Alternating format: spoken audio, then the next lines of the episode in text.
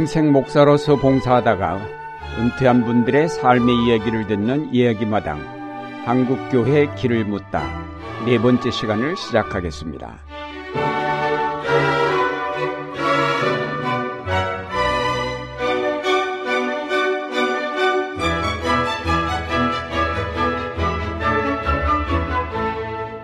진행을 맡은 안동교회 원로 목사 유경재 후인교회 원로 목사 김태복입니다.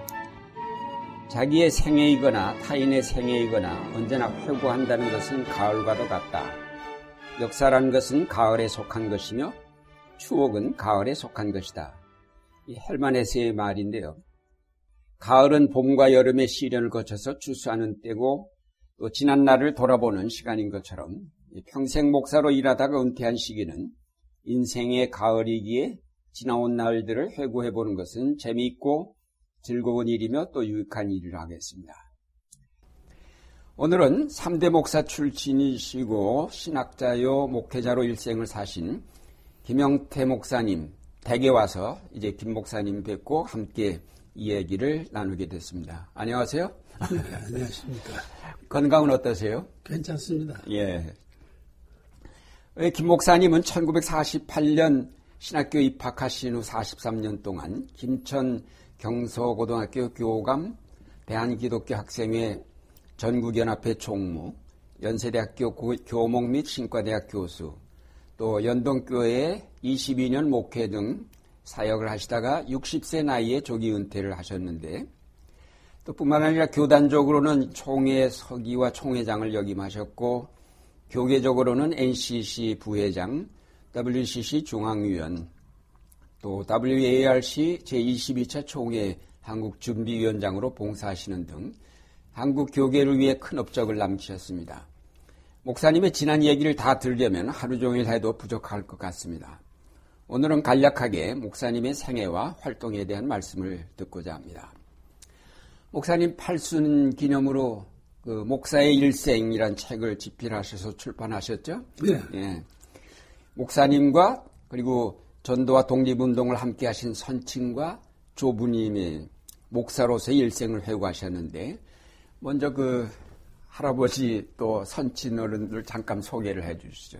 네.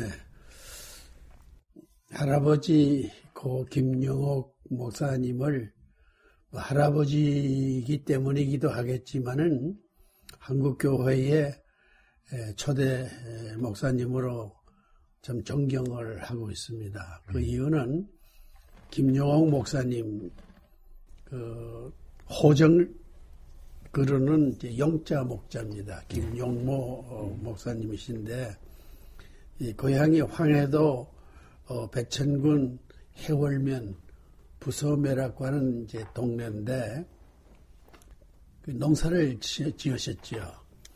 그러다가 이제 소작을 하셨는데 힘이 들어서 어, 당시에 하와이 사탕 수수밭에 이민 가는 그런 것이 있었습니다. 네. 그래서 그것을 한번 알아보고 싶어서 배천에서 걸어서 평산이라는 데를 갔는데 평산이 이승만 박사의 고향입니다. 네. 근데 이승만 박사는 할아버지보다 4살 아래예요. 음. 그래서 이제 이승만 박사한테 물어보니까 소래라고 하는 데에 언도도 미국 북장로 선교사가 있으니까 거기 가서 물어보면은 음. 잘 아실 것이다. 그래서 소래 가서 거기에 머물고 있던 호레스 언더우드 선교사를 만났습니다. 네. 그랬더니만 언더우드 선교사가 할아버지를 이제 보고 할아버지가 어, 농촌의 농부였지만은 키가 육척이고 어, 용모가 아, 준수했습니다. 네. 그래서 그 호레스 언더우드 선교사가 할아버지를 어, 탐을 냈습니다. 음.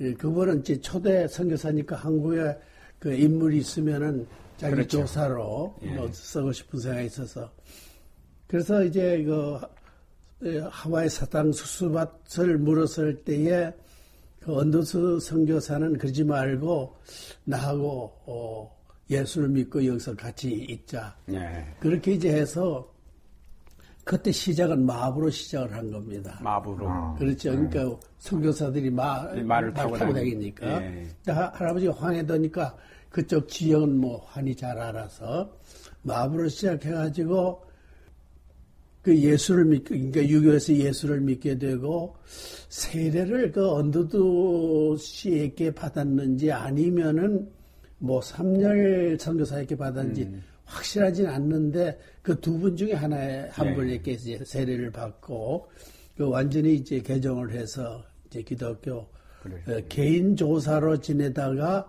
아, 성경 공부들을 이 1년 만에 한문 성경을 전부 이제 통독을 하셨습니다.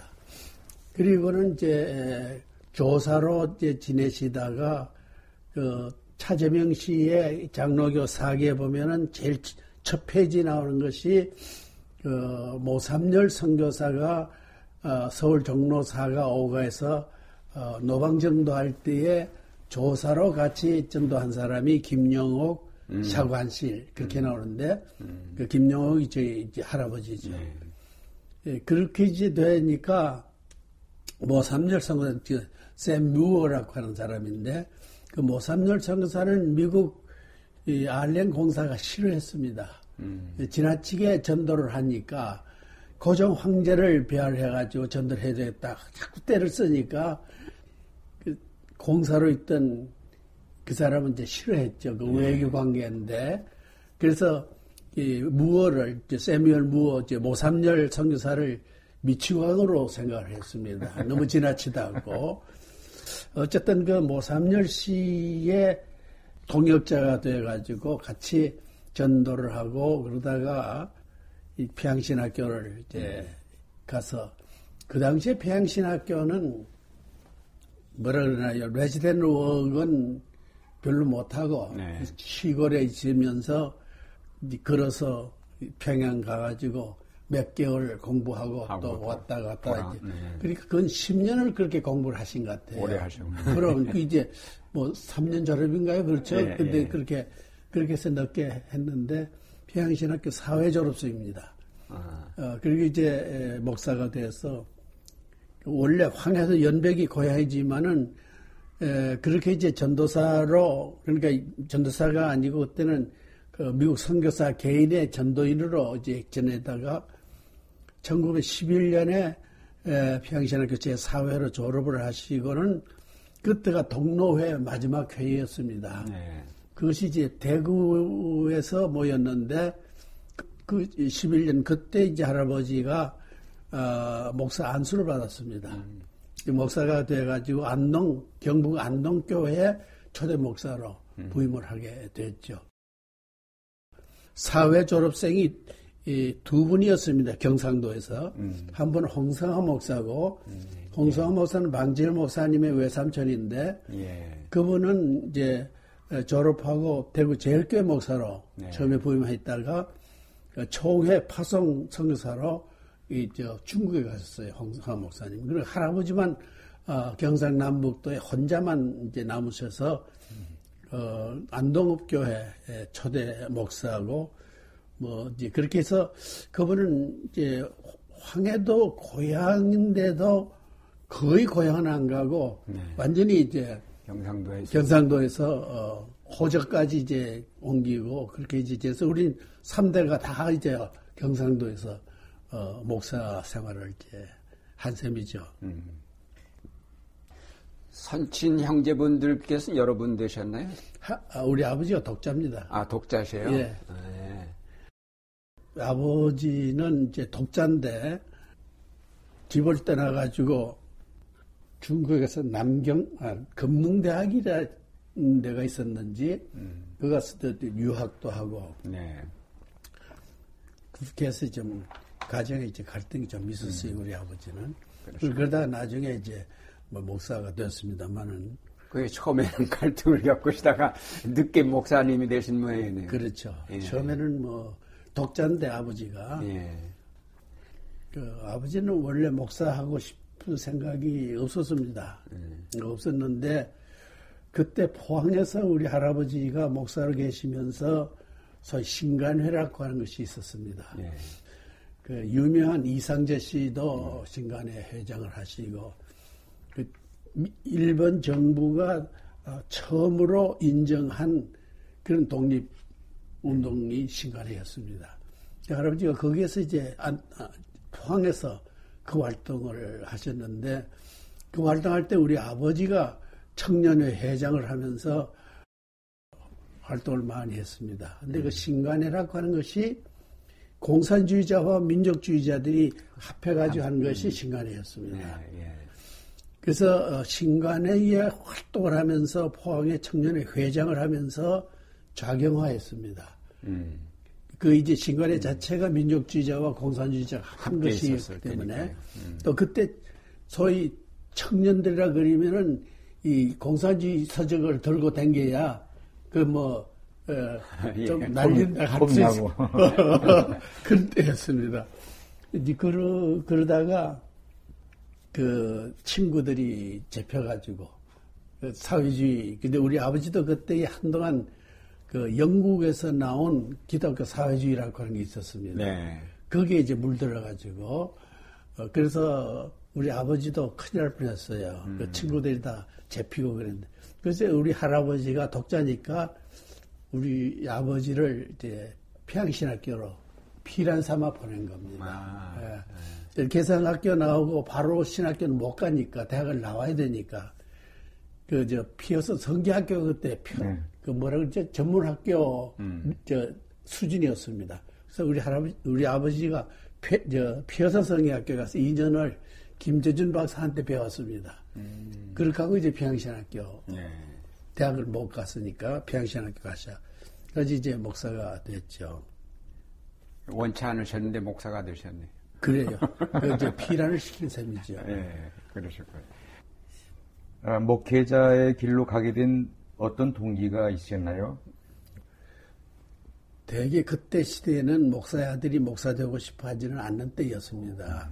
그래서 뭐 나도 꼭 목사가 되겠다는 생각은 하지를 못했는데 이상하게도 어머니가 일찍 세상을 떠났어요. 어, 45세에 세상을 떠났기 때문에 상당히 그 마음에 그 셔킹을 받았습니다. 어, 그때만 해도 내가 문경에 있었는데 경북 문경의 아버지가 목사로 계셔서 교회의 청소년 회도 내가 조직을 하고 열심히 했는데 그 어머니가 그렇게 편두통으로 갑자기 세상을 네. 떠났거든요. 사, 45세. 그때 이제 문경에 그 일본 적산이라 그래서 아버지가 미군 통역으로 있으면서 그 적산을 어, 불알받아서 그 2층은 그 벽, 그러니까 그 대리석 집인데 2층은 교회 예배당으로 하고 아래층은 우리 이제 주택으로 하고 그렇게 해서 살았어요.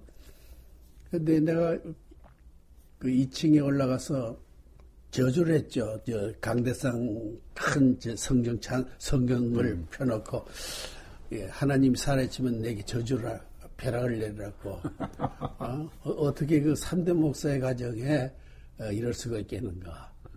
그렇게까지 반항을 했지만은 그 이상해요. 내가 그때 그때 신경 쇠약이 깊었습니다. 음. 예, 밤새도록 잠을 잘 수가 없어서 뛰어나와서 뭐 미친 사람처럼 소리를 지르고 뭐 그리고 땀이 나고 뭐 신경 쇠약이 깊어졌는데 뭐 차츰 그러다가 그 신앙의 길로 들어서게 됐어요. 어, 그래서 이제 나중에 뭐 목사가 됐지만은 그, 그 문경이라는 데가 참 우리에게는 한스러운 곳입니다. 음. 예, 그 일제 시대에 그 아버지가 일본 나고야 아, 북부교회의 목사로 있었는데 그때 이제 전쟁 1943년 12월 8일 그 대동아 전쟁을 그랬는데 네. 예, 그때에 그 나고야에 있는 목사 세 분이 다 구속이 되었어요. 음. 동부에 이제 박상동 목사, 박대선 박사 아버지, 음. 그 다음에 이제 중구에 추인복 목사로 계셨습니다. 음. 그분은 이제 해군 군정감을 해방 후에 한 분인데 그분 또 북부교회 이제 우리 아버지 세 분이 다 구속해서 아버지는 그 나우의 형무소에서 미결로 1년 이상 고생을 했습니다. 혼자 가 계셨고 가족들은 다 아니 우리 다 나고야에 살았죠. 다 같이 예, 같이. 있었다가 음. 아버지가 그렇게 되니까 우리는 이제 나온 거죠. 예, 그때 우리 할아버지는 안동교회에 일대 목사로 있다가 육대 목사로 계실 때 우리가 이제 안동에 와서 네.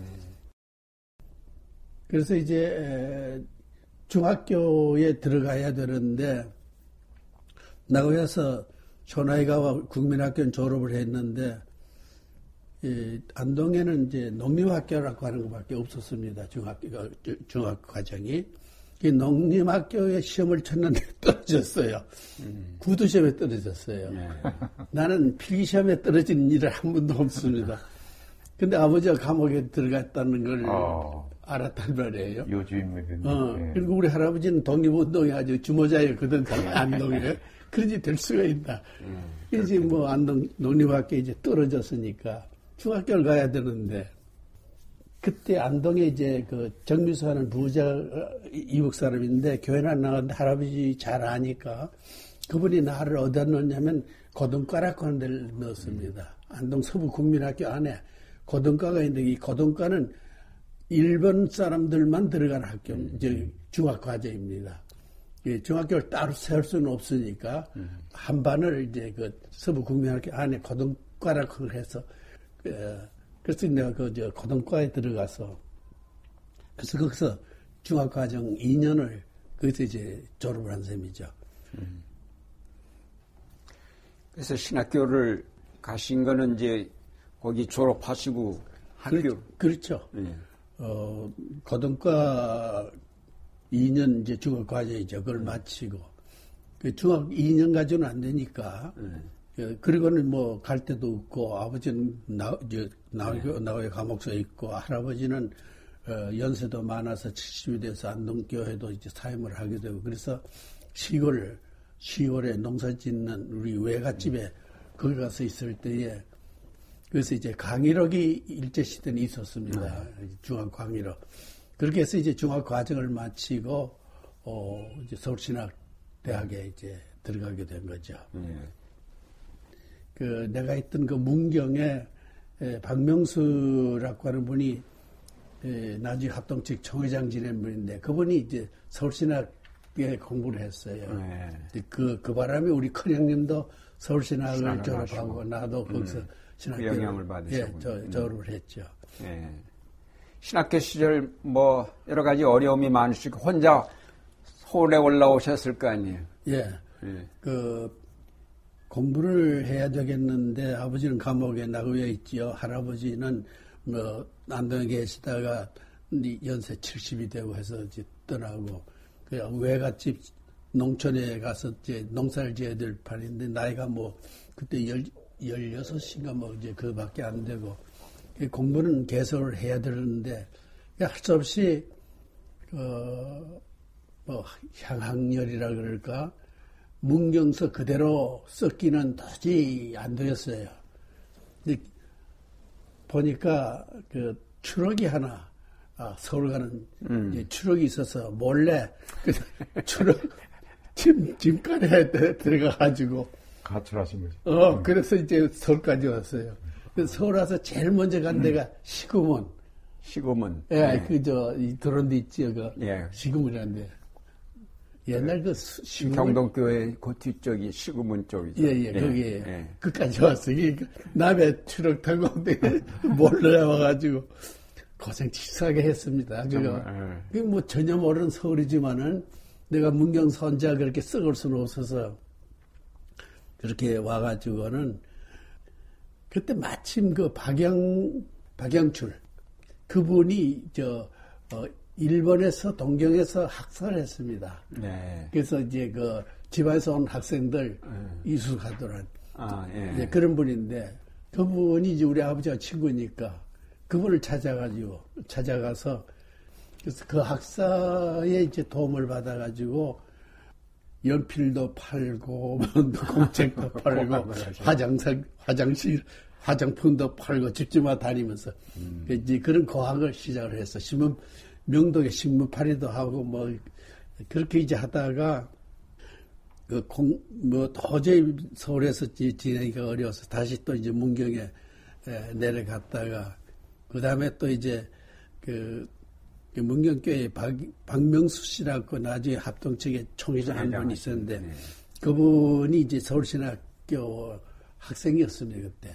그래서 우리 큰형님도 서울신학교 학생이었고 그래서 그것을 알아서 나도 이제 서울신학교에 음. 들어가게 됐어요. 그래서 서울신학 들어가가지고 공부를 했지만은 장학금을 전혀 못 받았어요. 음. 공부는 늘 내가 2등을 했는데 서울신학은 성결교 신학이니까 성결교 학생들만 줘야 된다. 그래서 서울신학 그러니까 지방에서 온 성결교 신학 생들만 주고 난 장로교 목사의 아들이라고 해서 안 줘요. 그래서 과학을 했죠 뭐. 그래서 이제 서울신학을 졸업을 하고 그리고 이제 전도사가 되고 그렇게 된 거죠. 그러면 6.25 한국전쟁이 신학교 시절에 만나신 그렇죠. 거예요? 예. 6월 28일에 인민군이 서울에 점령을 했습니다. 그렇죠. 그때 내가 기숙사에 있었는데 그 서울신학대학에 아현면에 있는 5층 벽돌 네. 건물이에요. 그 기숙사에 있다가 그 인민군이 쳐들어오는 것을 보고 나 그 밑에 시금으로 이제 도망을 해가지고 한강에 가니까 한강 다리가 폭파가 됐어요. 그러니까 다시 이제 마포로 해서 걸어오는데 마포가 벌써 빨간 깃발이 나보기 시작했어요. 그게 음. 그 공산주의자들이 많았어요 그때 그 음. 가난한 가난한 동네에서 그런지 그 무서웠어요 그때 겁이 나가지고 아, 오니까 동네 사람들이 아 이거 해방된 지금 어디로 가냐고 이 음. 좋은 세상이라고 내가 거기서 뭐 겁이 나서 해서 마포 와서 나 마포에 그 나룻배가 있었어요 그때 그 나룻배에 사람들이 피라미드 타는데 뭐 그때 젊으니까 뭐 해치고 들어가서. 그래서 이제 한강을 넘어가죠 걸어서 김포 어 안양 안양서 하룻밤 자고. 그리고 이제 이 수원 가가지고 기차 지붕에 올라타서 그래서 대구에 가서 대구 갔다가 이제 무엇으로 할아버지 큰이 큰형님이 이 의성 3분이라는 데서 전도살이 있었어요. 할아버지가 목사지만 원로 목사고 그러니까 거길 찾아가지고 있다가 비란을 이제 다시 이제 하게 됐죠. 비란을 하는데 그 마침 안도아 선교사라고 부산에 계신 분이 이제 노인 할아버지 친구입니다. 그분이 추럭을 가지고 목사 가정 간포로 이제 피난시키겠다고 오셨어요. 그래서 우리가 모두 다 타고 간포로 가, 가는데 하양이란 데 와가지고 그 안두아 선교사가 어, 나는 내리라는 거예요. 목사 가정을 다 간포로 어, 가서 거기서 있다가 문제가 생기면 일본으로 이제 피난시키겠다는 게 미국 장로교 어, 선교사들의 계획이었는데 나는 전쟁에 가야지 젊은 사람이 그래서는 안 되겠다고. 아, 그래서 나는 거기서 혼자 내렸어요. 하양에서 내렸는데 정말 뭐 무일푼으로 내려서 어디를 가야 좋을지를 뭐 전혀 몰랐죠. 그래서 그래서 뭐 간다는 게 이제 교회를 찾아갔죠. 하양에 있는 교회를 찾아가니까 황해에서 피라 나왔는데 예, 목사님이 뭐 머리 허연 분이 예, 자기도 지금 피란 갈렸고 남쪽으로 또 갈렸고 짐을 싸고 있어. 그래서 내가 사정을 얘기를 했죠. 그러니까 여기서 대구 쪽으로 어, 한 10리 가면 청천이라는 데가 있으니까 그게 교역자가 없다. 음. 아, 그러니까 거기에 가면 혹 저, 피난할 수 있을지 모르겠다. 그래서 짐 싸다가 남은 버리쌀 한 마를 어, 자루에 넣어서 날 줘요. 그래서 내가 그 버리쌀을 짊어지고 대구 쪽으로 이제 거슬러서 심리, 거기서 심리인데 청천에 올라간 거죠.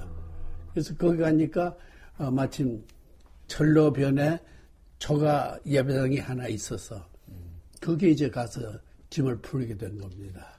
그래서 거기서 아예 청천 전도사로 그렇죠. 보셨군요. 어, 그렇죠. 그때 네. 나는 서울신학대학의 학생이었기 때문에 그랬어. 전도사 자격이 있었거든요. 네.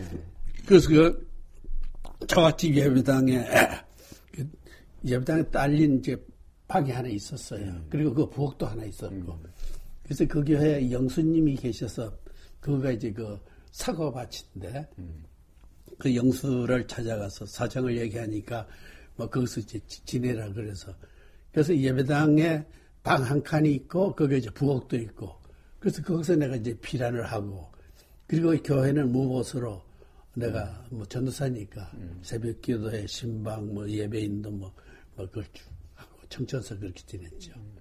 그러면 군대 그 나가셨던 거는 언제? 거기서 그 청천에 계시다가 나가셨? 그렇죠. 청천에서 음. 어, 하루 보리쌀이 다 떨어졌기 때문에 보리쌀 사러 어, 그 쌀자루를 들고 그 청천서 반야울이라는 데가 있습니다. 음. 대구 밑에. 그 반야울 한심리인데 거기 가서 어, 보리쌀을 사러 갔는데 가는 도중에 집지 한 대가 어, 오더니만 이 앞바퀴가 펑크가 나가지고 이 곤두박질하고 그 밑에 그 옆에 있는 도랑이 있는데 그 도랑에 처박혔어요. 그때는 여름철이니까 8월이니까 물이 이제 있어서. 근데 아무도 없었네. 혼자 이제 가는데. 음. 그 내가 뛰어가지고 그 도랑에 물이 이만큼 차요. 그때 그때 여름인데. 그래서 이제 집차를 물이니까 이렇게 올렸는데 거구의 사람이 이 물속에서 아주 주, 숨을 못 쉬고 죽어가고 있어요. 완전히 의식을 잃어버렸어. 그 내가 이제 그 집차를 올리고 그 사람 모, 머리를 이제 올려서 어, 물에서 이제 어느 정도 이제 뭐 그, 그랬는데 마침 한 5분인가 10분 있다가 어, 헌병차가 어, 오더니만 그 와서 이제 그 사람을 어, 같이 살려라 가지고 대구 해성병원에 갔는데 그 그분이 누구냐면 이성근 대령이었어요. 높은 사람을 살리셨네. 그럼 아, 근데 이성근 대령이 뭐 사람이 이래요. 어, 뭐, 굉장히 그, 예.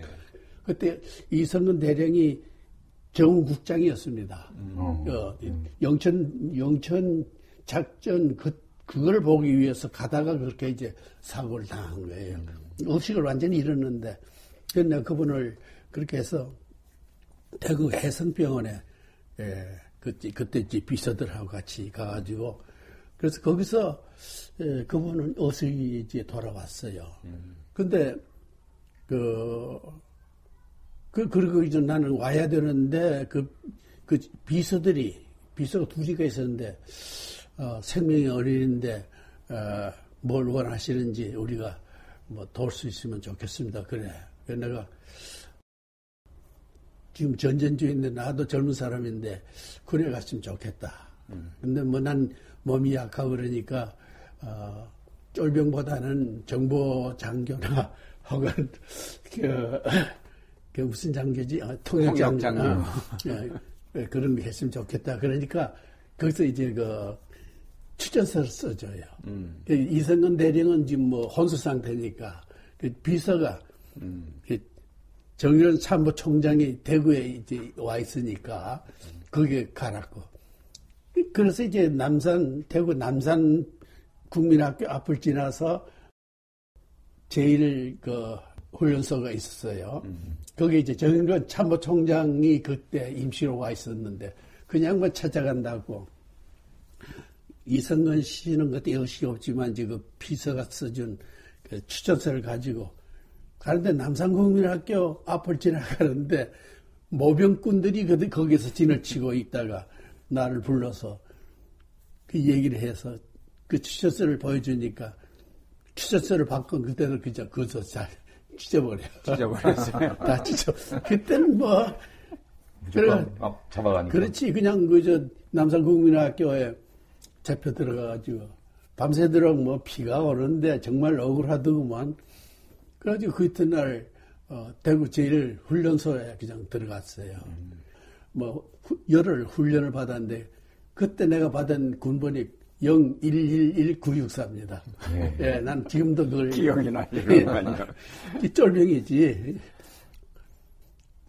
훈련소에서 나와서 포항 작전에 떠나는 날 아침이었어요. 그때 포항에 간 우리가 10중대였는데 우리가 이제 포항에 가서 전멸했습니다. 그 포항 작전이 대단했습니다. 그때 그 시가제를 했거든. 그리고 중공군이 그때 다 와 있었습니다. 음. 예. 그런데 그 가는 날 아침에 병자 있으면 환자 있으면 나오라 그래. 그, 그 전날도 그런 일이 있어서 모두들 나가서 뭐 치질이 있다 뭐 하다가 전부 두들겨 맞고 이제 다시 트럭에 타고 갔는데 그날도 또 이제 그런 일이 있어서 한 사람도 안 내려가 겁이 나가지고 그때 내가 손, 손 들고 나오라 그래서 그 내렸지 내렸더니만 키가 나만큼 어, 새파란 젊은 청년인데 군의관이야. 그래서 어디가 아프냐 그래. 그 내가 100m만 뛰면은 쓰러진다. 어, 입술이 파래지고 원래 내가 그랬으니까 음. 심장이 그 협심증인지 뭐 그게 있었던가 봐요.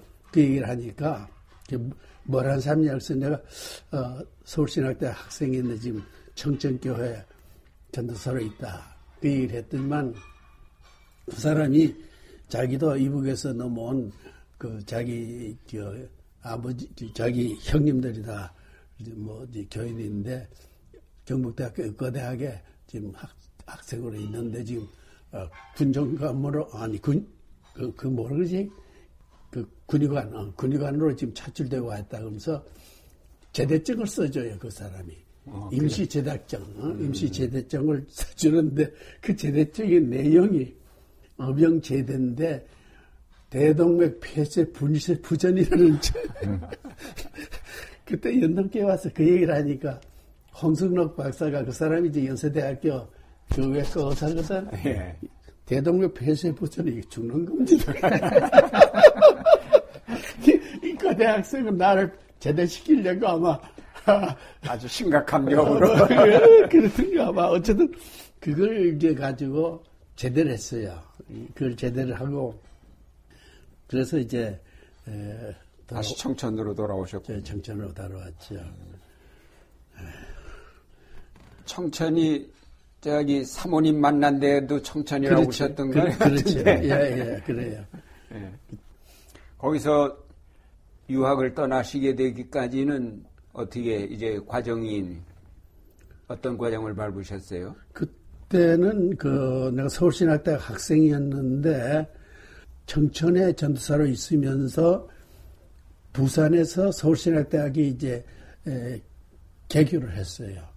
그래서 거기에서 이제 기차를 타고 어, 부산에 가서 어, 서울신학대학을 졸업을 했습니다. 내가 네. 그때 서울신학대학이 문교부에 4년제 대학으로 인가를 받아서 4년을 공부해야 되는데 전국같이 3년에 졸업을 졸업 가졸업을 하고 음. 그리고 1년은 뭐 가정 실습이다 뭐 이렇게 해서 졸업장은 이제 4년제 대학 졸업으로 되어 있지만은 이제 졸업을 했어요. 그리고 이제 졸업을 졸업을 하는 그 그때에 대구에서 총회신학교가 또 개교가 되었습니다. 네, 예. 장로회 신, 예. 총회신학교. 예. 그래서 나는 장로교니까 서울신학보다는 총회신학교가 좋을 것 같아서 그래서 정천에 있으면서 기차 타고 편입하여서 1년을 총회신학교 1년을 이제 졸업을 했죠. 음. 그렇게 하다가 뭐 청천에서 전도사로 있으니까 안정이 됐지 않습니까? 네. 그리고 이제 조선일보 어, 종합방음로 할아버지는 6.25 때 이제 납치가 돼서 어, 가셨고 음. 그리고 이제 우리 장문 장인님은 장인은 일제 시대 세상을 떠났기 때문에 나를 모르고 아, 장인은 못 보셨는 못 봤어요. 네.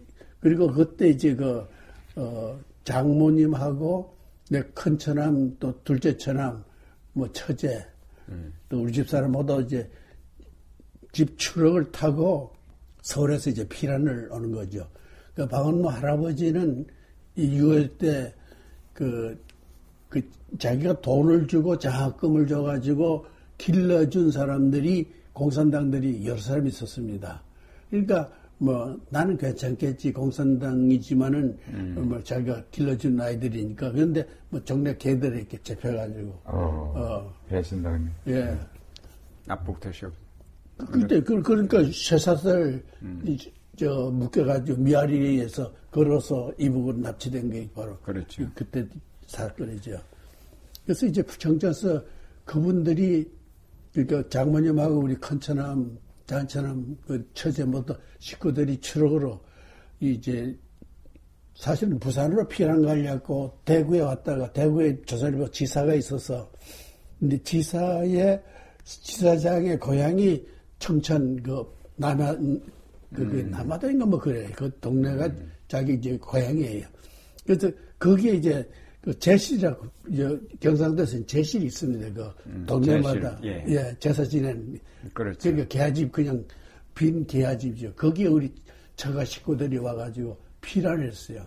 근데 나는 청천에서 처갓집 교회에서 조사를 했었기 때문에 그때 우리 처가 식구들을 만나게 된 거죠.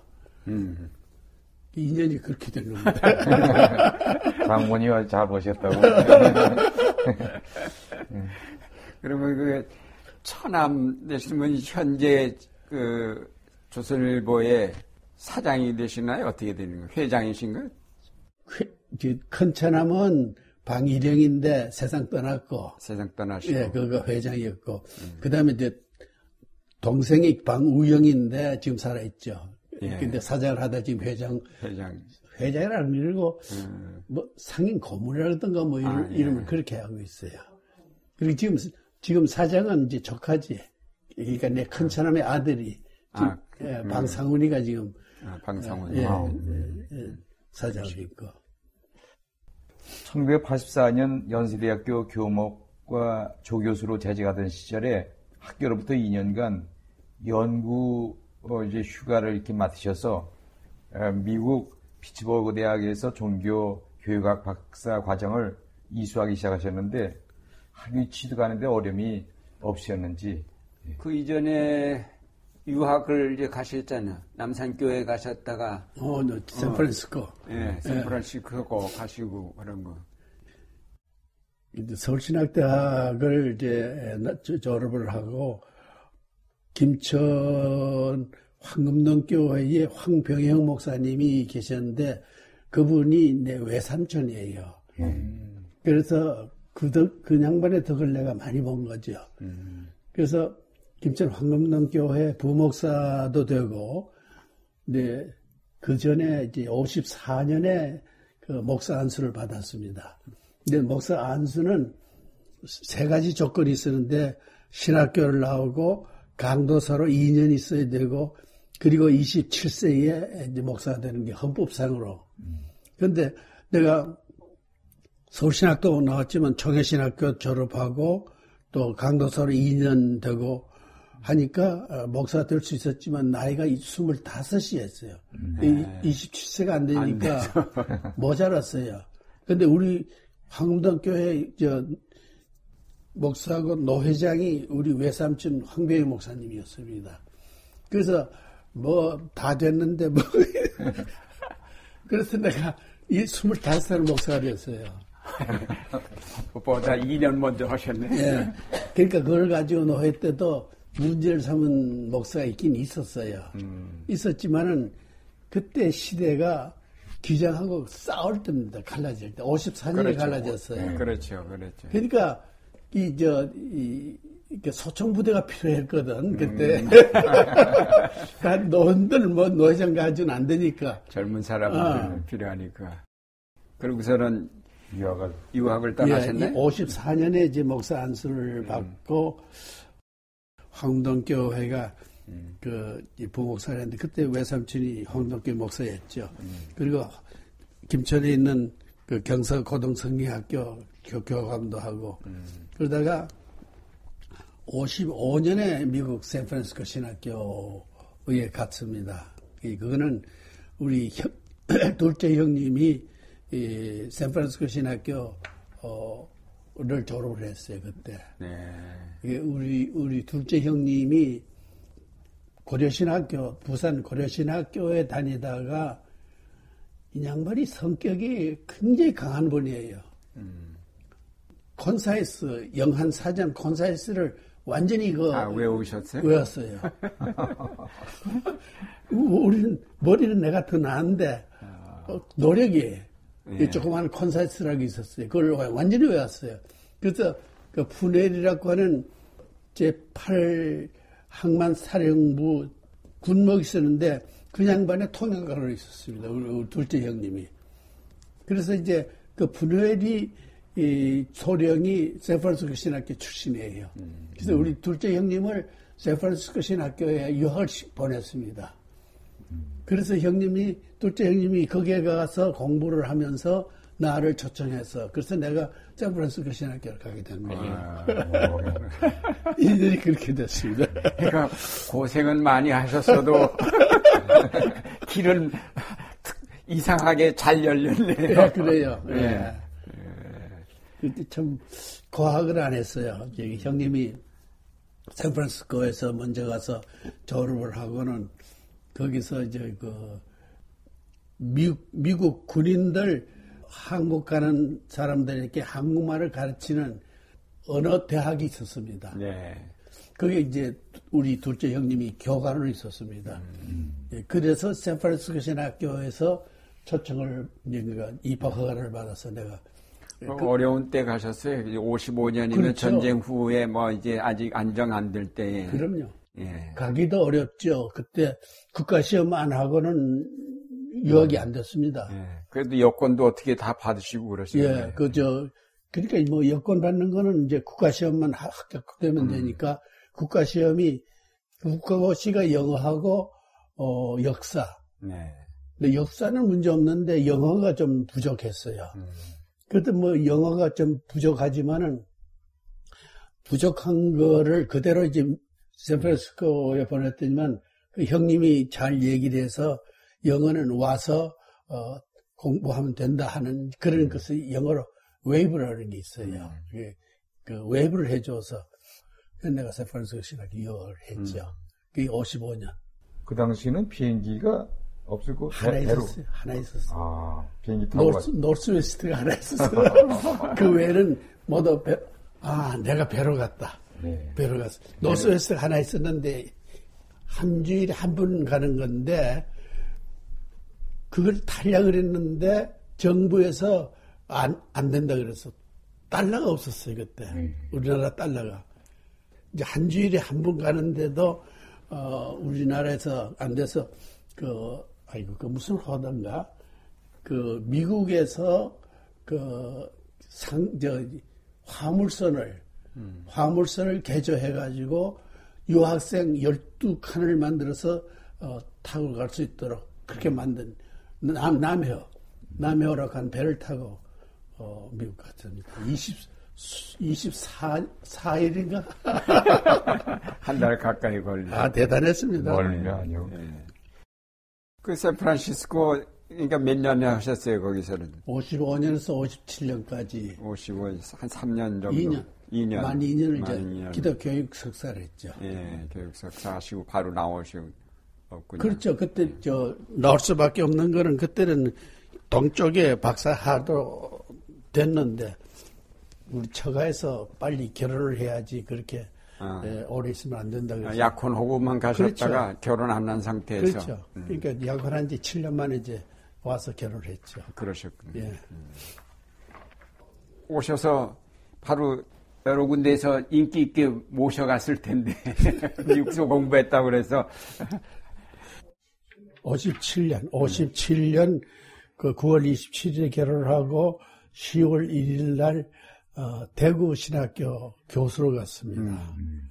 왜냐하면 그때 대구 신학교가 지방 신학교이기 때문에 총해서 결의가 지방 신학교는 석사 학위 이상 교수가 두 사람 이상 있어야 총회가 결의를 해줬어요. 그런데 네. 대구 신학교는 김삼대 목사라고 경북대학교 철학과에서 석사한 그수밖에 없어서 네. 한 사람이 부족했습니다. 아. 근데 최재하 목사가 대구 제일교회 목사인데 초기장이었습니다. 근데 우리 할아버지 아버지를 잘 아니까 내가 서울에 있다는 얘기만 들어서 나를 찾아서 서울에 왔는데 서울에서 나를 찾을 수가 없으니까 이 어른이 조선일보 사장집에서 앉아가지고 조선일보가 찾아가지고 사장집 사장실에 앉아가지고 나를 찾은 모양이에요. 네. 그래서 내가 사장실에 갔더니 이 양반이 거기 앉아가지고 그 대구에 와야 된다고. 그때는 그래도 이제 우리 큰 차남은 우리 자인은 세상 떠났고 큰 차남이 내가 미국에서 샌프란시스코 신학교에서 석사를 했다 그래서 조선일보 외신 기자를 만들려고 음. 어, 거기서 와서 이제 그, 뭘 이제 영어를 한번 이저 번역해 보라 그래. 그 눈치가 나를 외신 기자를 만들려고 하는 눈치인데 어려워요.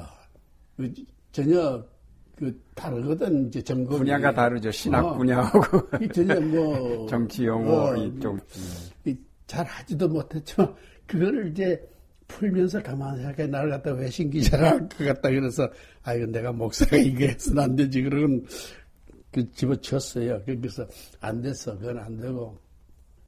대구 신학교 교수로 어, 갔죠. 거기서 이제 서울로 오시게 됐나? 연세대학교를? 아, 어, 그 연세대학교가 아니죠.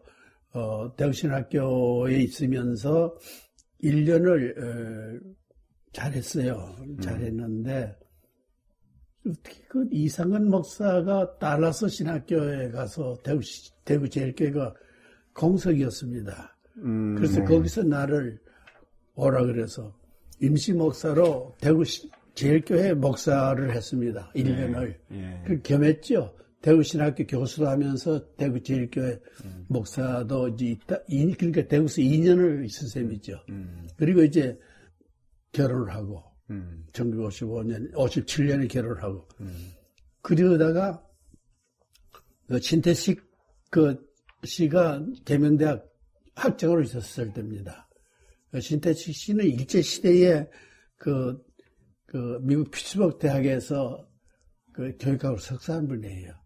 그러니까 나를 까마득한 후배니까 날 좋아해서 계명대학에 그 경력실장으로 와 있다가 부청장 하라고 뭐 그런 얘기까지 했어요.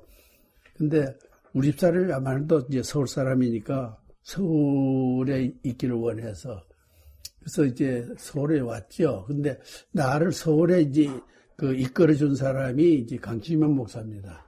그분은 이제 경상도 사람으로서 서울에 외롭거든. 음, 그러니까 아는 사람을 어, 경상도 사람을 어, 이렇게해서 이제 나를 오라 그러는데 그, 그 그것이 이제 KSCF였습니다. 기독학생회. 예. 예, 그 총무로 이제 서울을 왔죠. 서울에 와가지고 SCM 총무 2년 하고 그리고 연세대학교 어 백년 목사님이 연대 이- 그 교목실장으로 계셨는데 이제 계시기 전에 계시다가 샌프란시스코에 와가지고 나하고 같이 공부를 했습니다. 아, 백년 백기루 목사님이요. 목사가. 예. 그래서 그분이 다시 2년을 하고는 연세대학교 교목실장으로 어, 다시 왔을 때 나를 오라 그래서 그래서 연세대학교 네. 이 교목으로 가게 된 거죠. 64년에. 그렇죠. 그 연대 신과대학에 이제 갈 때부터 이제 조교수로 갔는데 문상이하고 김창국이가 그 동문이거든 연대 네. 신과. 네. 아 이것들이 어떻게 자세를 하는지 동문이라고 나를 관설하면서 배제를 시키려고 턱세라는 거지. 어, 텃세를 하는데 기분이 되게 나쁘더만. 근데 저들은 한만 그래도 박사도 못하고 그거 앉아서 늙어 죽는데 나는 그래도 이제 윤 총장이, 윤인구 총장이 어, 오셔서 총장을 하면서 나하고 가까워지니까 우리 아버지가 친구거든. 음, 그 얘기를 해가지고 이제 피츠버그 대학에 박사학위 하기로 갔거든. 네.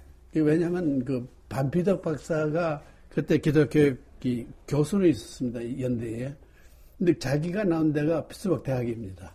그래서 거기다가 이제 추천을 해줘서 내가 피츠버그 대학에 PhD 정규교육으로 자기가 했던 그걸 하기로 그 미국 가가지고 뭐 고생했죠.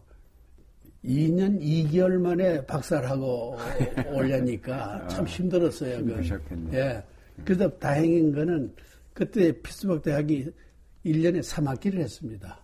미국이 옛날에는 이제 2차 대전 때는 빨리 이제 지도자 양성하기 위해서 3학기를 했는데 그 후에는 대개 2학기로 그렇게 해서 3년을 해야 박사를 하는데 피스버그 대학은 그대로 3학기를 했어 1년에 여름 학기까지 그러니까 내가 빨리 그래서 2년에 예, 2년 속성 과정으로 하셨어요. 예, 뭐 빨리 한 거죠. 목사님의 고위 기념 문집에 보면 목사님의 일생이 언제나 목회와 교수 일을 겸직하는 그런 역할을 많이 하셨다. 뭐 대구 제1교회 목회하실 때도 대구 신학교와 또 계명대학교 강사를 겸임하시고 연세대학교 때도 또 그 대학교회와 연세대 신과 교수로 연동교회 목회할 때도 또 여러 대학을 강의를 맡으셔서 어, 또 수고하셨다. 그런데 이렇게 두 가지를 어, 겸임하셔서 이제 일생을 목회자 길을 가셨다 하는데 거기에 대해서 좀 말씀해 주시고. 예. 이제 이런 신학을 했다면은 그것이 좀 힘들 거예요.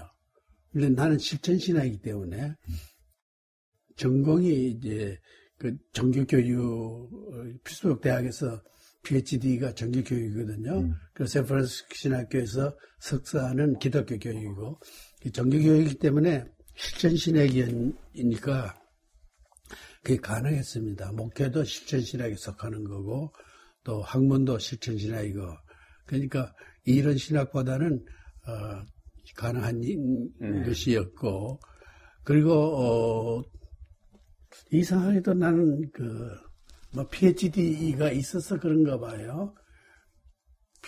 대학교에서는 연대나 뭐 장르신학대학이나 PhD를 필요로 하니까 교수는 음, 음. 내가 뭐 이제 그냥 명예박사가 아니고 실제 에, 소위 런드 그러니까 음. 학습한 그 PhD니까 학교에서는 교수로 내가 문교부에서 정식 이 장로 신학대 교직과 교수로 임명이 됐습니다. 문교부에 그 그리고 뭐 교회에서야 뭐 PhD 뭐 아무 상관이 없으니까. 음. 그러니까 양쪽을 양쪽을 다 예, 하게 됐죠. 뭐 목사님 원체 능력 있고 능력을 무슨 양쪽을 다 하실 수 있고 또 많지 않았죠. 그때 그때 좀 말은 있었어요. 그저 일반 대학에서 PhD를 그러니까 뭐 신학 박사가 아니고 예, PhD를 한 사람이 예, 목회를 한다 하는 것이 많지는 않았습니다. 그때만 네. 해도. 예. 물론 지금 이상근 목사나 이런 분들은 그 달라스 신학교에서 이제 뭐 박사를 하고 와서 했지만은 난 일반 대학에서 그 교육학으로 PhD 했다가 어, 와서 이제 연동교회 목사가 되니까 좀 말썽은 있긴 있었어요. 음. 그러나 뭐 연동교에서 뭐 좋아하는 좋았다고 그러는 거 어떻게 하겠어요? 네. 에, 연동교회 22년 역사는 22년 목회는 너무나 귀한 사역이었다고 이렇게 평가받고 있습니다. 아, 이번에 여러분들을 인터뷰하는 과정에서 강동수 목사님, 허재철 목사님, 김종열 목사님, 여기 계신 유경재 목사님 등 어, 이 모든 분들이 연동교회와 이상하게 이렇게 다 연관되어 있는 것을 보면서 목사님이 많은 인재를 품고 목회하셨다. 큰 가슴을 가지셨다라는 생각을 어, 금할 수가 없습니다. 연동교회 22년 목회를 좀 말씀해 주셨으면 좋겠습니다. 그 연동교회 목회는 참 재미있었습니다. 재미있었는데 그 한마디로 내가 잊을 수 없는 거는 나는 어디에 가서 3년 이상을 못 있었습니다. 음. 성격이 에, 반짝한 성격이 돼서 3년은 열심히 해서 어디를 가든지 발전시키고 그랬습니다. 음. 그러나 어디 가서 오래를 못 있었습니다. 연세대학교 7년은 사실은 3년 있다가 피스버에 가서 2년 하고 음. 또 와가지고 또 나머지 그렇지. 그래서 7년이지 성격 자체가 어디 가서 오래 못 있는 성격인데 연동교회 와서 22년이 있다는 건 나도 놀랄 정도입니다. 그건 있을 수가 없는 얘기지요. 근데 내가 연동교회 와서 있은 거는 뭐 솔직히 말하면 이정진 장로 때문입니다. 그 수석 장로가 이정진 장 아시죠? 예. 음, 그거는 참 훌륭한 분입니다. 네. 에, 아주 나 그냥 만 아니면은 내 성격에 어디 가서 오래 못 있어요. 그분 참, 참 젠틀맨이고 좋은 분이어서 그래서 내가 연동교회에서 참 오래 나도 나도 놀랄 정도로 음. 오래 있었습니다. 음.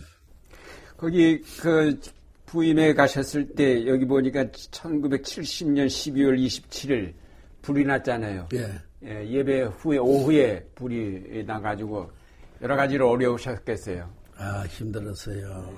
그때 그, 그때 지금 교회 다니가요, 그러니까? 그럼요. 어. 예, 그때 그 화인에 대해서 아주 교회가 딱 갈라졌습니다.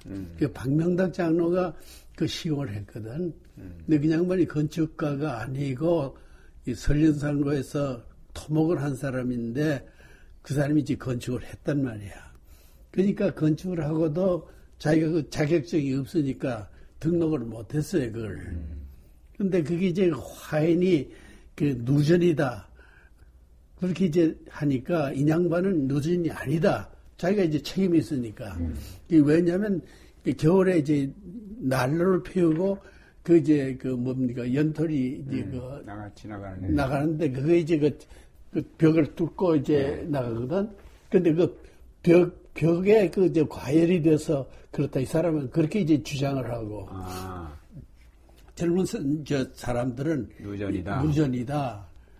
근데 뭐 그걸 어떻게 치안국에다가 얘기를 하자 뭐 감식하자 근데 뭐가로 됐는데 감식이 뭐할 수가 있어야지.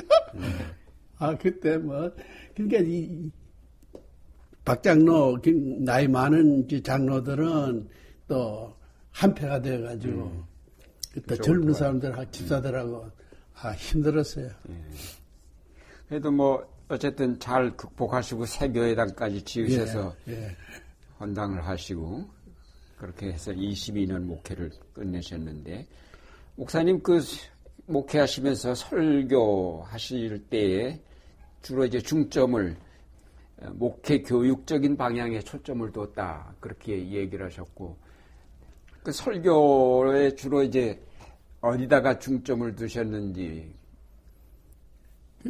그 나는 설교가 쉬웠어요. 왜 쉬웠냐 하면은 그걸 다른 사람들 잘 모릅니다. 그 미국에서 나온 책이 있습니다.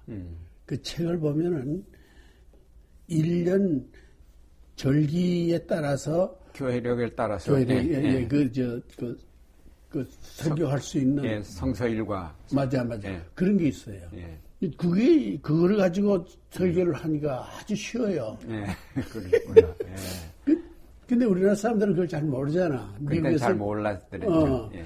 미국에서 공부한 사람은 뭐 미국에서 책이 있으니까 예. 그책 가지고 설교를 하니까 뭐 그 절기에 맞게 또 나도 설교하는데 쉽고 음, 뭐 그렇게 이제 했죠.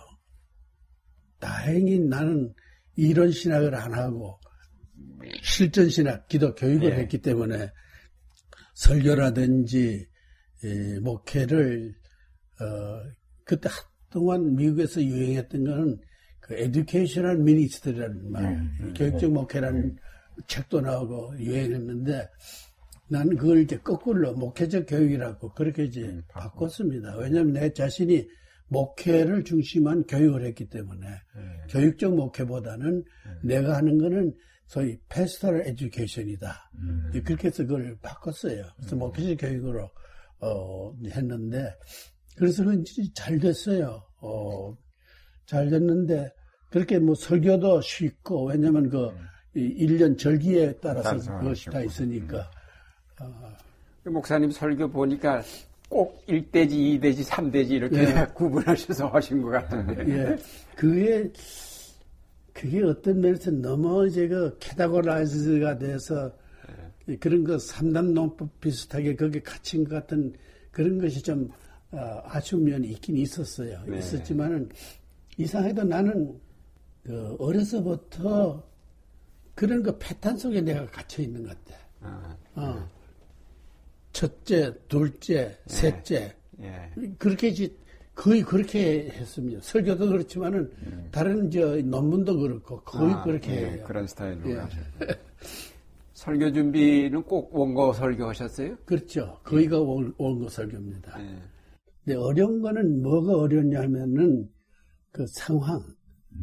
그 상황의 본문과 상황을 그게 이제 그 적용하는 게. 음. 참 어려워요. 예. 그게, 그게 어려운 것이 두 가지인데 하나는 그 메시지를 상황에다가 어떻게 아플라이 하느냐는 그것이 이제 문제고, 그 다음에 또 하나가 문제가 뭐냐면 듣는 청중, 그 음. 교인들이 크게 나누면 두 갈래란 말이야. 음. 친정부적인 사람들도 있고, 그렇죠. 공무원도 있고, 장관도 있고, 여당도 있고, 음. 그런가 하면 또 야당도 있고, 젊은 사람도 있고 하니까, 거기 어디다가 맞추느냐 하는 것도 이제 문제고. 자, 참 어려워. 근데 연동교회니까 내가 그걸 그렇죠. 할수 있었지. 연동교회 아주 좋은 교회였어요. 그럼요. 안 예. 그러면 내가 쫓겨났을 거예요. 그런. 두 사람에게서 얘기를 들었어요. 한 사람은 양한모 장로인데 그때 최신부 어, 저, 열지국 극장을 한 분이에요. 그 고급 성, 저, 공무원이지. 그리고 또한 분은 김원규 장로라고 보사부의 기획실장. 음. 그두 분이 내한테 와서 얘기를 해요. 김정필 총무에게 불려갔다고. 음. 그래서 이제 김정필 총무가 연동교회 김영태가 청와대 리스트에 있습니다. 음. 그 얘기를 하더래요. 어, 꼭 거기에 나가야 됩니까? 음. 이두 분들이 고급 공무원이거든. 그 총리한테 불려가서 얘기할 때, 그, 그 얘기가 무슨 뜻인지 알거든. 그렇죠. 그러니까 다른 교회 가라고 한 그런 얘기겠지. 근데 그 얘기만 내한테 하고, 뭐, 그 다음에 변동 없이 교회 나왔어요. 그러니까 음. 교회가 좋은 교회지. 그렇죠. 예, 다른 교회 같으면 대세문할 교회는 달라. 세문할 교회는. 어렵죠. 목사님은 우리 교단에서 총회석이 4년, 또 제72회 총회장을 역임하시는 등 업적을 많이 남기셨는데, 총회 임원으로 활동하시면서 느꼈던 우리, 우리 교단 총회의 장점은 무엇이고, 또 문제가 무엇인가, 이렇게 좀 거기에 대해서 말씀해 주시기 바랍니다. 그건 뭐 여러분들이 다 잘 아시는 그 보혁이라고 하는 것이 그 뭐 우리 교단에 늘 있는 거 아닙니까? 젊, 주로 젊은 사람들은 어, 혁신적인 거고 노인들은 이제 보수적인 거고 뭐 그런 것이 있는데 우리 교단에 내가 총회장도 지내면서 정치적인 면에서 볼 때에 참 고맙게 생각하는 한경주 목사님이에요. 음. 그 피안도 사람으로 보수적인 사람인데도 그분은 WCC라든지 진보적인 면에서 나보다 더 합니다. 음. 그거 잘들 몰라요. 음. 근데 그분이 원래 신신학이라고 그 배척을 받았던 때가 있습니다. 음. 그분이 그 무슨 주석을 하나 할 때에 자기가 그 주석, 어, 어, 그 누구죠? 저, 감리교 목사가 쓴 이제 아, 주석. 유형기. 유형기, 거기에 네. 항인지 목사가 예. 한뭐 하나 있는가 봐. 네. 거기에 보면 상당히 그저 신신학이라고 항인지 목사가 그 비난을 받던 때가 있습니다. 음. 그분은 프린스턴에서 어, 8년을 있었습니다. 폐결학 때문에 공부를 중단을 하고 알베 걷기에서 그 장로교 폐결핵 요양소에 가서 음. 이제 3년 있었습니다. 그래서 박사를 못하고 한국에 돌아오셨는데 프린스턴에서 8년을 있었기 때문에 그 박사가 만, 저, 맞먹는 그런 실력이 있는 분입니다. 그리고 생각이라든지 그 대단한 분이다. 그걸 내가 어떻게 하냐면 피츠버그 대학, 피츠버그 대학교에 내가 있을 때에 황진희 목사님이 그 아들이 혜원이가 피츠버그 신학교를 졸업을 했습니다. 그 피츠버그 신학교에 그 황진희 목사님 네 분이 와가지고 계셨기 때문에 그 피츠버그 대학에서 배치될 때에 가끔 가보면은 이 양반이 그 더운 여름인데도 어, 선풍기 하나 틀어놓고 정장을 하고 아주 어, 단정하게 앉아서 책을 읽고 있는데 그 책이 PhD 하는 내가 읽기도 힘든 현대 신학사전 이 두꺼운 책이에요. 영어로 되어 있는. 그걸 읽고 있었어요. 근데 거기에 보고 아, 이 양반이 보통 분이 아니다. 그렇게 생각을 했어요. 아, 예. 예, 그래서 그 양반은 그냥 그 뭐 목회를 잘한 분이 아니고 신학 사상으로 어, 다른 사람의 그 신학 사조를 알고 있는 분이에요. 네.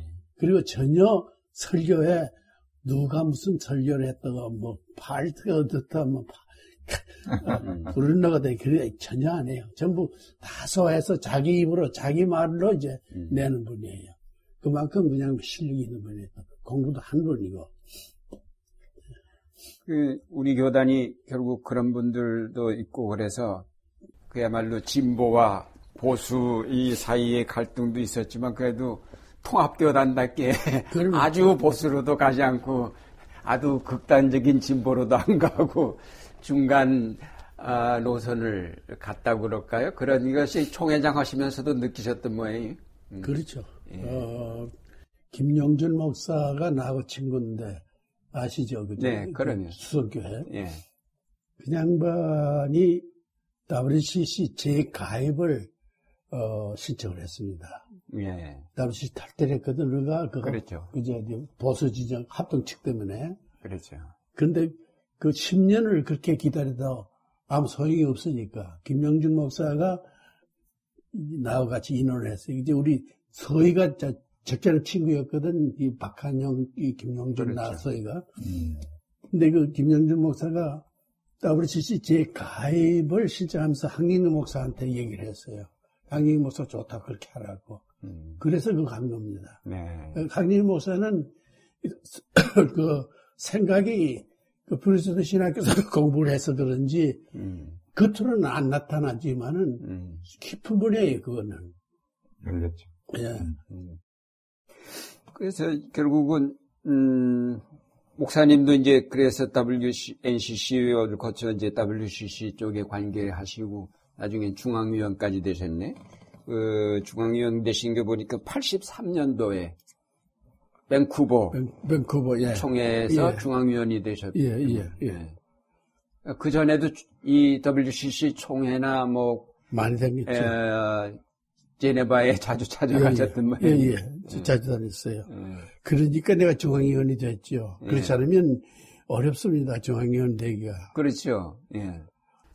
그 당시에 이제 다 기장 쪽 사람들이 많이 그 세계교회와 관계를 맺고 그렇죠. 있었을 어. 때고 우리 예장 쪽에는 사람들이 별로 없었던 때 아니에요. 별로가 아니라 탈퇴를 했기 때문에 그렇죠. 그렇죠. 10년을 우리가 탈퇴를 했습니다. WCC에서. 근데 아무 소용도 없이 탈퇴한 바람에 가원영 목사가 아주 완전히 그 전다, 뭐, 전행을 한 것이죠. WCC라 그러면은.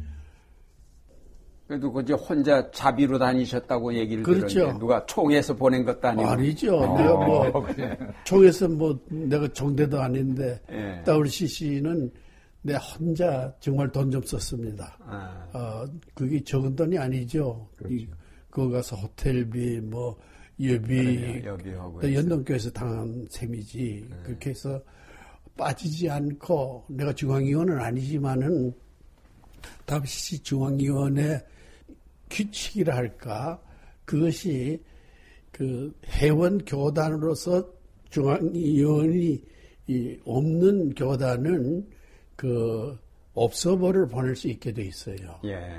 근데 우리가 저 가은영 목사가 중앙위원이기 때문에 우리 교단은 10년을 WCC를 탈퇴도 하고 그래서 이제 근데 중앙위원회 모일 때마다 나는 연동교회 여비를 가지고 그 음. 이 자담을 해가지고 그 참석을 했습니다. 근데 옵서버로 참석을 하신 거예요? 그렇죠. 음. 그 그장 방청이 아니라 업소보로 이제 갔죠. 어 그러니까 뭐 중앙위원 되기도 쉬웠고 가서 사람들 많이 사귀신 그렇죠. 그렇죠. 분들하고. 그렇게 알게 되니까. 예. 그리고 특별히 그 나하고 친한 사람이 그 미국 장로교 어 누구지 총무 그 유명한 사람인데 탐선 예.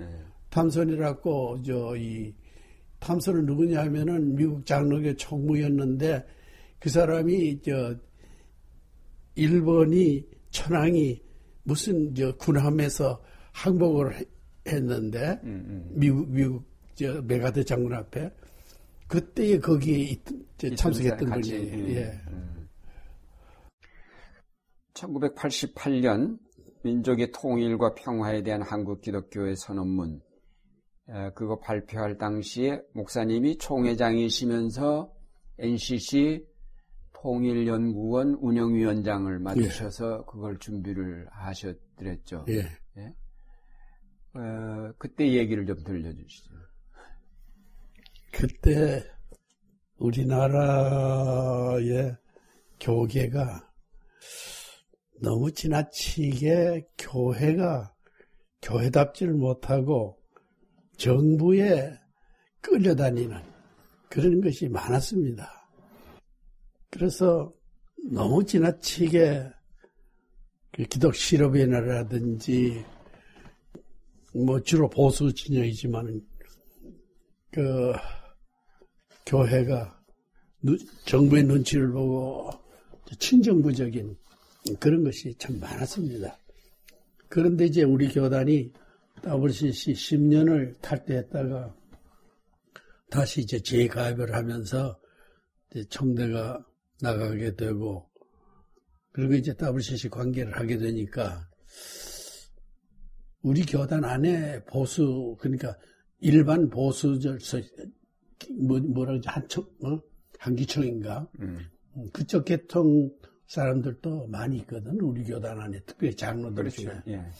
그러니까 그, 사람. 예, 그래서, 어, 상당히 조심스럽게 한기총의 눈치를 보고 뭐 이렇게 이제 지내는데, 우리 같은 사람은 이미 뭐 알려진 사람이니까, 뭐 한기총에서는 아주 싫어하고, 그, 그렇게 했지만은, 예, 그래도 어, 한경 목사라든지 우리 교단의 이제 그 중진 지도자 어, 주로 목사들 다 그래도 에큐메니컬 운동을 알고 WCC를 알고 하는 분들은 어, 교단은 탈퇴해도 어, 그래도 에큐메니컬 운동에 우리 교단이 뭐 에큐메니컬 운동을 탈퇴하는 일은 없으니까 어, 다행히 잘 지낼 수 있었어요. 예. 그리고 그 선언문 때문에 문제가 돼서 제가 기억하기에는 그해 88년 총회 9월 총회 때 우리 교단은 그 선언문을 안 받아들였지 않습니까? 예. 안 받아들였는데 목사님 그때 총회장 막 벗어났고 앞에 나가셔서 어, 나는 이 선언문을 지지한다고 발표하신 기억이 나네요. 그래요? 음. 그때 결국은 남선교회님 뭐 이런 쪽에서 들 아주 들고 계속 88선언 반대하고 그 김인덕 장로가 주도이 됐지 기독 실업이네. 음. 김인덕 장로님. 예. 예. 그래서 참 어려우셨고 그랬지만 지금 여기 제가 자료 뽑은 경향신문에 그 당시 88년 12월 20일자에 남북한 교회 대화 성사의 삼파 역을 한 분이라고 그랬고. 어,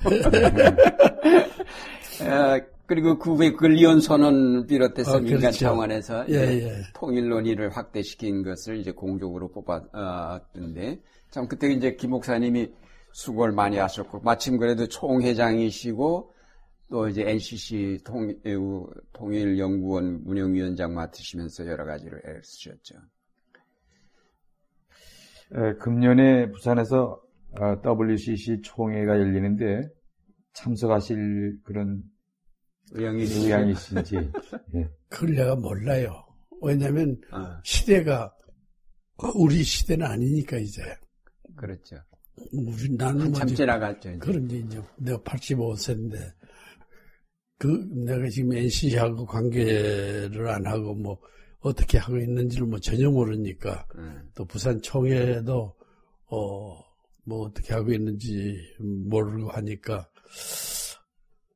그래서 뭐 우리 우리 시대가 지냈는데 지금 내가 뭐 전에 그 WCC 중앙위원을 했다 그래가지고 뭐 나서는 것도 좀 보기가 아, 그래서 최근에 그 WCC 총무가 와서 어제까 그제 환영회도 하고 그러는데 목사님 오시라고 초장장도 안 어, 왔습니까? 너무한데.